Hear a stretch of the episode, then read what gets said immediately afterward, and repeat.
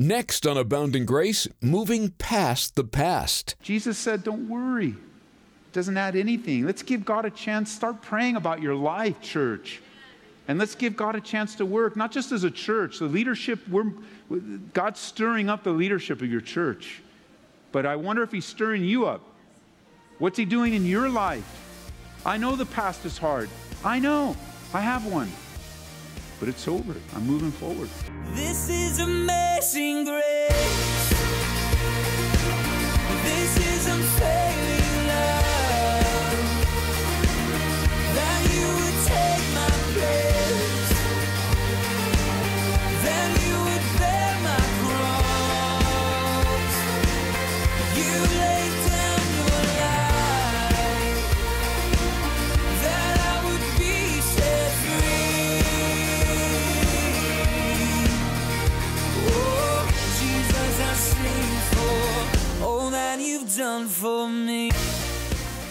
Calvary Church in Aurora, Colorado, this is Abounding Grace. Glad you could join us as Pastor Ed Taylor returns to his new study of Daniel. Last time we were together, we observed that Daniel was a man of purpose and commitment, and we should be too.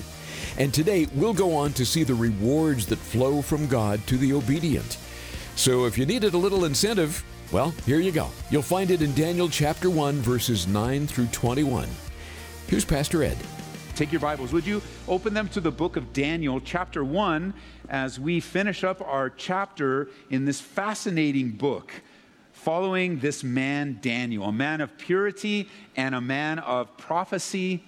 And today, we are learning about the rewards of obedience. The rewards of obedience. Now, there is a difference between a temptation and a test.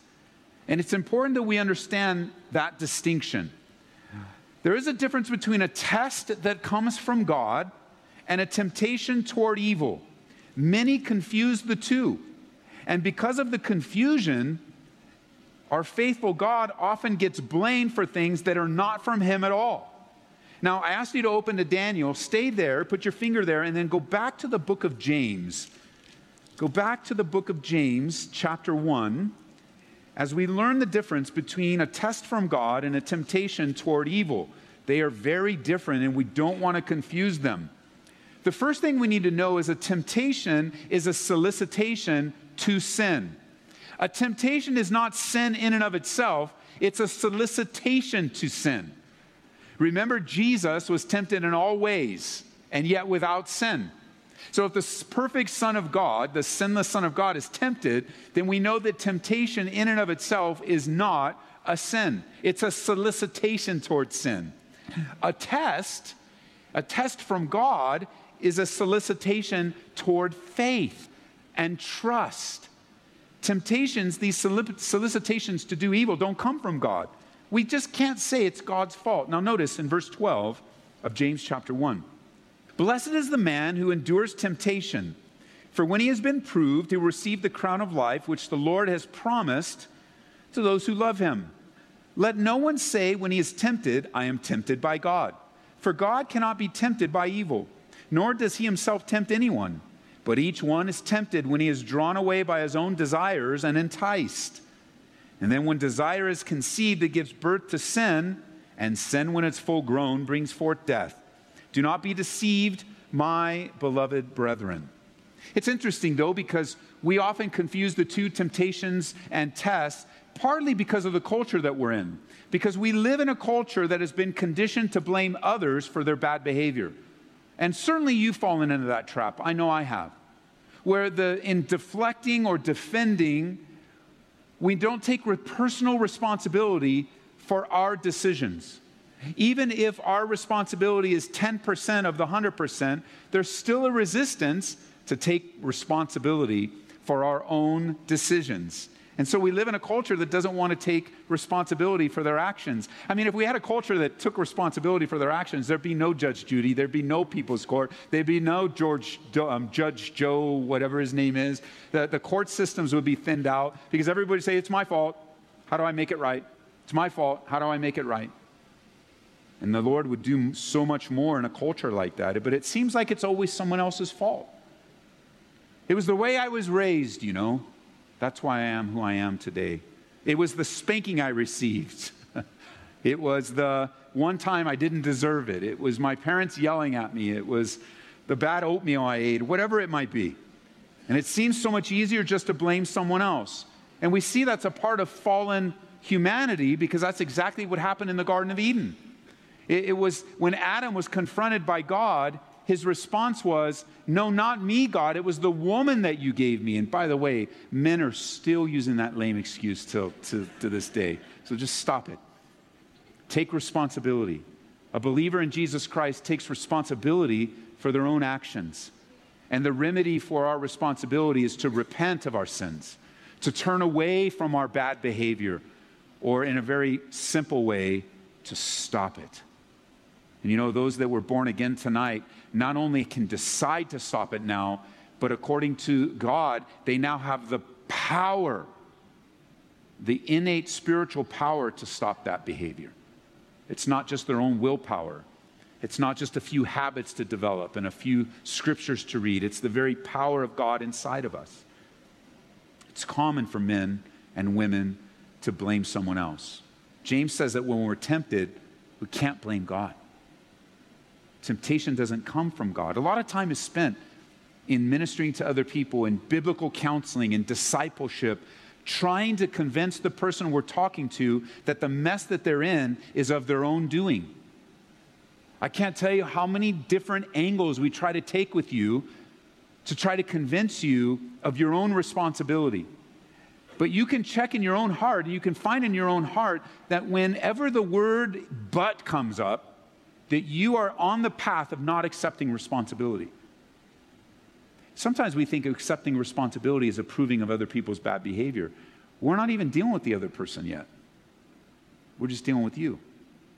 Yeah, but you don't but really, but tell me tell me what tell me what is going to follow that but. Go ahead, tell me. Tell me. And as you begin to talk, listen to your own language. This is going to be helpful for you. Listen to your own language, whether it's internal or it comes out of your mouths, when you respond uh, XYZ, XYZ, but go ahead and dismiss everything you just said. Because what you're about to say is what you really mean. What, you, what follows that but is your defense, it's your reason, it's my excuse for being on the course that I'm on. And we've been conditioned this way, it's part of our fallen humanity. And even though things are tough, there's hope in the Lord. He can change a person, He can change a situation. Your cooperation is necessary, though. And the first thing to do, don't blame God. It's not God's fault. It's not God's fault that you and I have chosen to sin or that someone's chosen to sin against us. It's not God's fault you know, for example, and it's, a, it's kind of a silly example, but you'll get it when I share it with you. Somebody comes and says, You know, Pastor, I was really tempted the other day. I just can't believe God would just tempt me like that. I was sitting in a bar drinking a Diet Coke and I ended up getting drunk. Come on now. You got a problem with alcohol? Yeah. Then what are you doing in a bar? Well, God led me there. No, He didn't lead you there. Or me and my girlfriend, you know, we just can't, we just can't stop having fighting the temptation to have sex. Eh, you know ever since we moved in together and started sleeping in the same bed we just can't fight. Come on man. And yet that permeates the church of jesus christ that kind of behavior. And just not taking responsibility. Temptations don't come from god. The exact opposite. God gives you the strength to resist temptation he gives you the strength, as we learned today in Daniel, to get ahead of it, to get far beyond it. Remember, Daniel, this teenage boy, was kidnapped, brought into the upper courts of Babylon. He, he is the smartest, he is the best looking, and they're going to brainwash him in all the Babylonian cult, customs and culture. And yet, remember, he was purposed and he was intentional to not defile himself. And he was able to go so far. And they said, No, I'm not going to go that far. And he's not going to erase that line with compromise. And remember, come back with me in verse 8. And we're going to weave together the New Living Translation, the New King James. So I'm going to read to you from the New Living. But Daniel was determined not to defile himself by eating the food and wine given to them by the king. He asked the chief of staff for permission not to eat these unacceptable foods.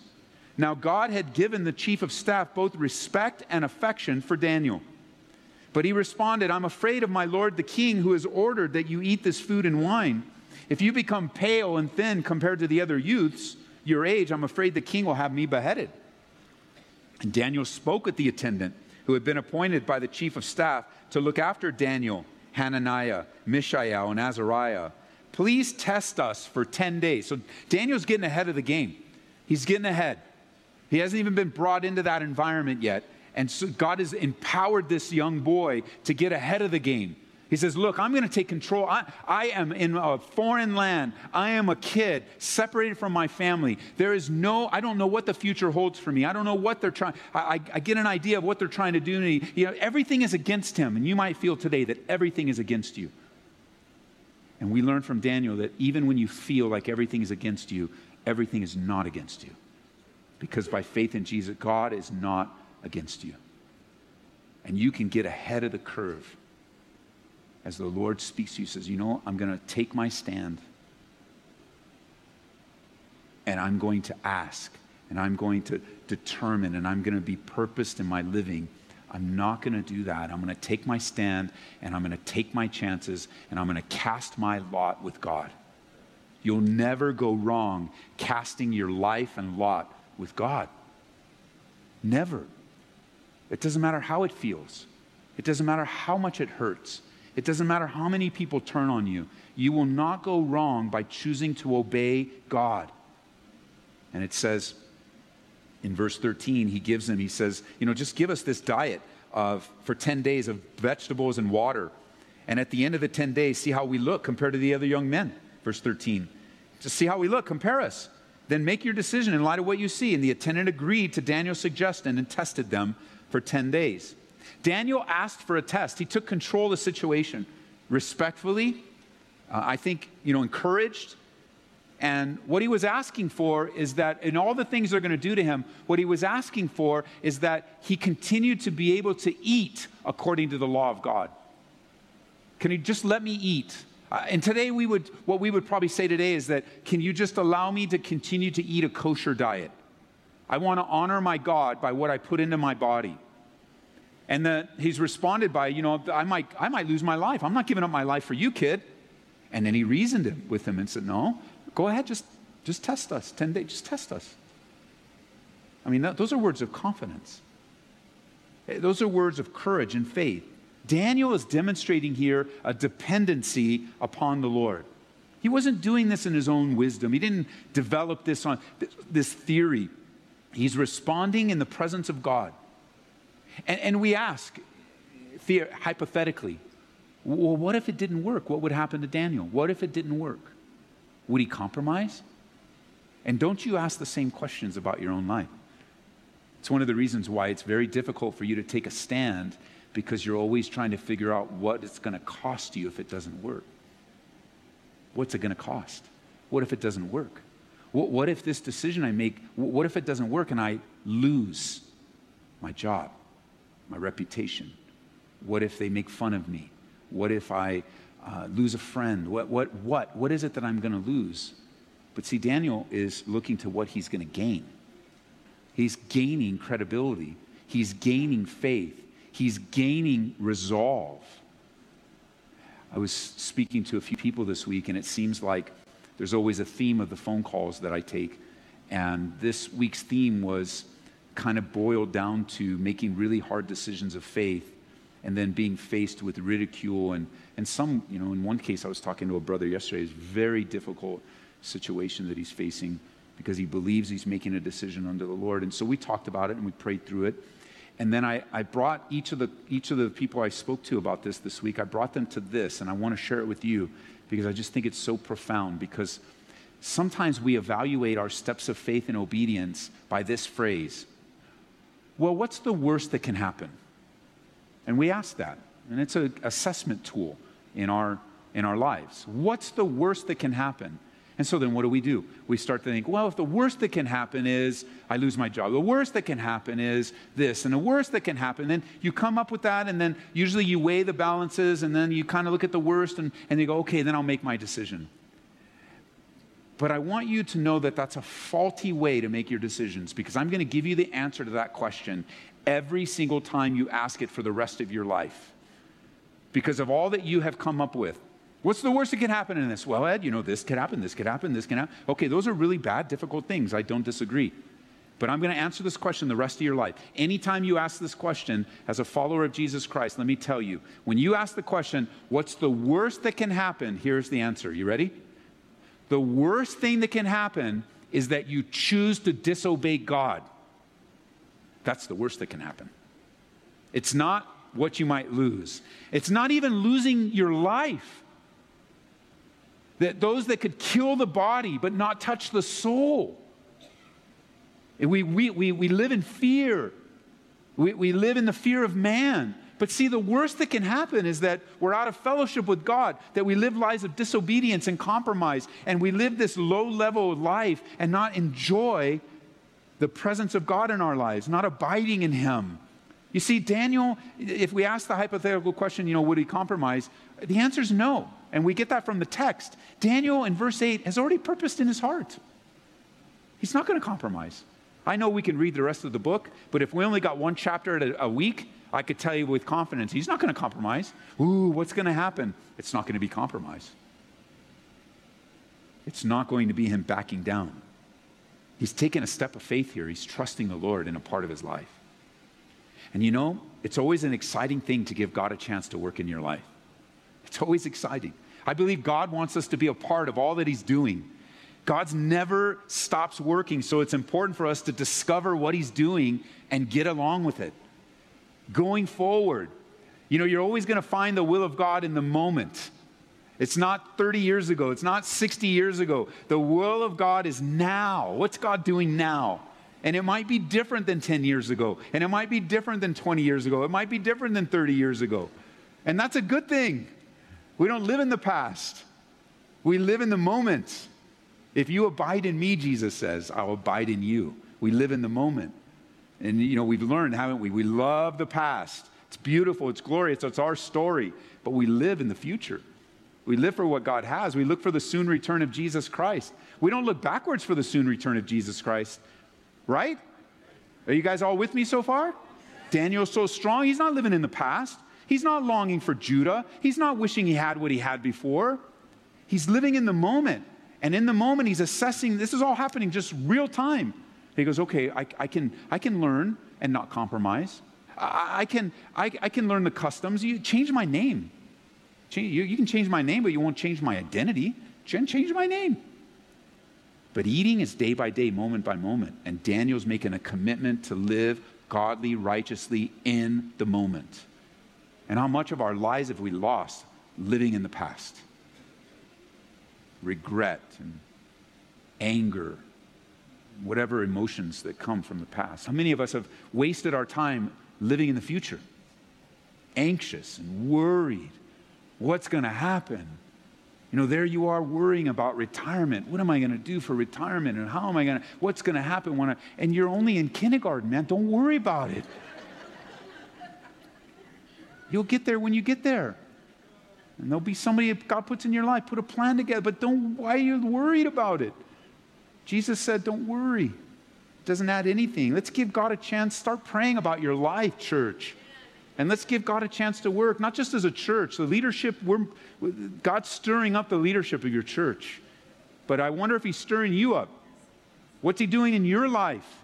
I know the past is hard. I know. I have one. But it's over. I'm moving forward. What's God got for me in the future? And you know, He's probably got some difficulty ahead. I'll meet it when I get there. I'm not going to try to guess what it is and ruin today. It'll come soon enough. There'll be another email. I know it. I, I know there'll be another phone call. I, I know there'll be another sickness. I know there'll be, I know. In this world, you'll have tribulation. I know. But be of good cheer because I've overcome the world. Daniel's a man of purpose, he's committed. We need to open ourselves to a work of God. Verse 15. At the end of 10 days, Daniel and his three friends looked healthier and better nourished than the young men who had been eating the food assigned by the king. So after that, the attendant fed them only vegetables instead of the food and wine provided for others. The Lord blessed them and rewarded their obedient dependence. This was an obvious blessing of God. Their obedience and commitment was blessed by God. Now, it's good to be reminded that serving God requires that we do things His way. It does. It requires us to know God, it requires us to understand Him. To serve God acceptably involves doing the will of God the right way at the right time with the right motives. We don't have permission to alter the commandments of God. We don't have permission to rewrite the Bible to fit our own comfort. We don't have permission to buckle under the pressure of the culture and change the eternal decrees of God we don't. There are consequences of obedience, and there are consequences of disobedience. You choose. You're listening to Pastor Ed Taylor on Abounding Grace and a message on the rewards of obedience. Now, Pastor Ed, you just mentioned that there are consequences for both obedience and disobedience to God. Can you think of some examples of that as we close that our listeners could identify with? I can, Larry. Like, like we're we think that benefits come from obedience and consequences come from disobedience, and that is true uh, although benefits can come from disobedience, not necessarily benefits from God, but you can lie and, and make a lot of money. You can steal and have a big bank account. Like there's a personal benefit from the consequences of sin or from the decision of sin, but it's not from the Lord. And same with obedience. You can obey and have benefits, of course, spiritually, but you can also experience consequences. And so I like to share the importance of if you're going to face consequences, let it be for obedience. What I mean by that is the consequences of disobedience, the wages of sin is always death. The wages of obedience is not always death. It's not always the consequences. It might be painful. Let me give you a great example. This happens all the time. It could be somebody coming up confessing that they stole something and the counsel is, look, you got to make it right. You got to do what the Bible says. You got to make it right. No, no, I can't make it right. I got away with it. No, no, no, no, no, no. No, you're living with the consequences of disobedience right now, and it's going to get worse. So when you're faced with a situation and you know it's going to be painful to do the right thing, do the right thing. Of, of course, it's going to be painful. You're right. But you're living in a lie right now. You're living, you stole something. Like you literally defrauded someone you think it's okay to live with you think the benefits you know oh i'm fine i can worship the lord i can sing no you're living a lie and you're out of fellowship with god you you need to read psalm 51 and come to a place of repentance so i agree and you'll hear it in the study like listen it's better to have the consequences of obedience than disobedience it's far worse and you know as well as i do the bible says be sure of this your sin will find you out so get ahead of it and obey God in it. And I know He'll bless you. That's very helpful. Thanks for mentioning that. And listening friend, we'll hear more about the rewards of obedience tomorrow. And remember, you can access these daily programs online at aboundinggraceradio.com or through the Calvary Aurora app. These are difficult, challenging times we're living in, and we'd like to offer you a book that can be a real encouragement. It's Dark Clouds, Deep Mercy Discovering the Grace of Lament. You might think of lament as how we bring our sorrow to God, but this is often a neglected part of the Christian experience. Learn how to vocalize your pain and wrestle with sorrow as you move toward deeper worship and trust in God.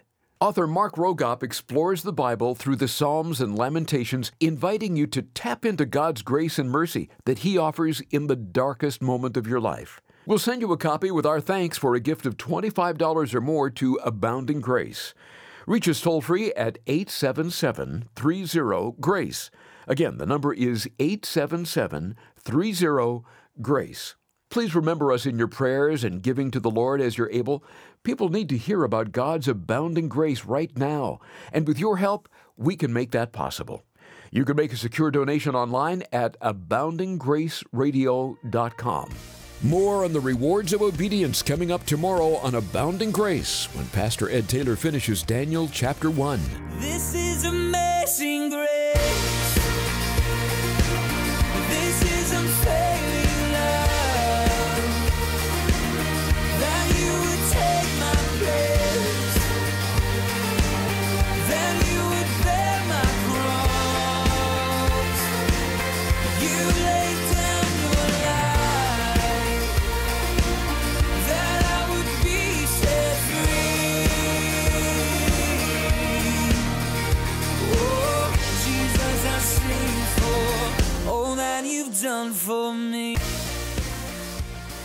Abounding Grace is brought to you by Calvary Church, Colorado, here in Aurora.